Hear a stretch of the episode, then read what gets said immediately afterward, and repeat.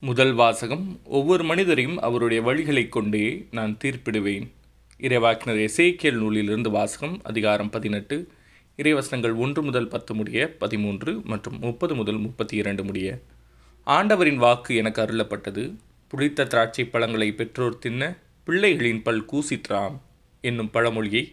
Israel நாட்டை குறித்து நீங்கள் வழங்குவதன் பொருள் என்ன? என்மேல் ஆணை என்கிறார் தலைவராகிய ஆண்டவர் இப்பழமொழி இஸ்ரேலில் உங்களிடையே வழங்கப்படாது. உயிர் அனைத்தும் எனக்கே சொந்தம். பெற்றோரின் உயிர் என்னுடையது பிள்ளைகளின் உயிரும் என்னுடையதே. பாவம் செய்யும் உயிரே சாகும்.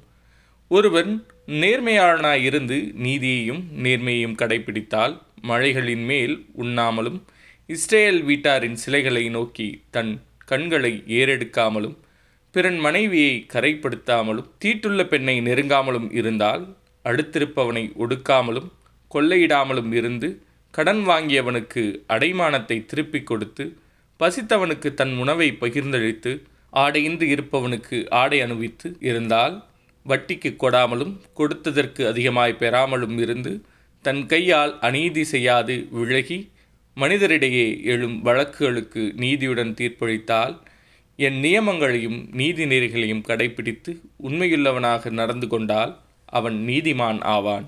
அவன் வாழப்போவது உறுதி என்கிறார் தலைவராகிய ஆண்டவர். ஆனால் அவனுக்கு பிறந்த மகன் கட்டுக்கடங்காதவனாயும் இரத்தம் சிந்துபவனாகவும் முன் சொல்லியவற்றுள் ஒன்றை பிறருக்கு செய்துள்ளவனாகவும் இருந்தால் அவன் வாழ மாட்டான் அருவருப்பான இவற்றையெல்லாம் அவன் செய்துள்ளதால் அவன் சாவது உறுதி. அவனது இரத்தப்பழி அவன் மேலேயே இருக்கும். எனவே இஸ்ரேல் வீட்டாரே ஒவ்வொரு மனிதரையும் அவருடைய வழிகளைக் கொண்டே நான் தீர்ப்பிடுவேன் என்கிறார் தலைவராகிய ஆண்டவர். மனம் மாறி உங்கள் குற்றங்கள் அனைத்தையும் விட்டு விலகுங்கள். அப்போது தீமை உங்கள் வீழ்ச்சிக்கு காரணமாகிறாது எனக்கு எதிராக நீங்கள் இழைத்த குற்றங்கள் அனைத்தையும் விட்டுவிடுங்கள் புதிய இதயத்தையும் புதிய மனத்தையும் பெற்றுக்கொள்ளுங்கள். இஸ்ரேல் வீட்டாரே நீங்கள் ஏன் சாக வேண்டும்?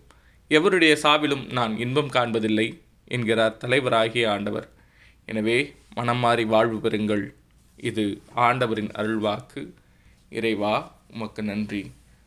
நற்செய்தி வாசகம் சிறு பிள்ளைகளை என்னிடம் வரவிடுங்கள் அவர்களை தடுக்காதீர்கள். ஏனெனில் விண்ணரசு இத்தகையோருக்கே உரியது.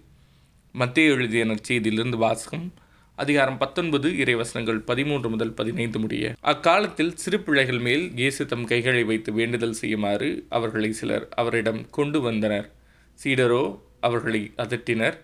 ஆனால் இயேசு சிறு பிள்ளைகளை என்னிடம் வரவிடுங்கள் அவர்களை தடுக்காதீர்கள் ஏனெனில் விண்ணரசு இத்தகையோருக்கே உரியது என்றார். அவர்களை தொட்டு ஆசி வழங்கிய பின்பு அவர் அவ்விடத்தை விட்டு சென்றார். இது ஆண்டவரின் அருள்வாக்கு. கிறிஸ்துவே உமக்கு புகழ்.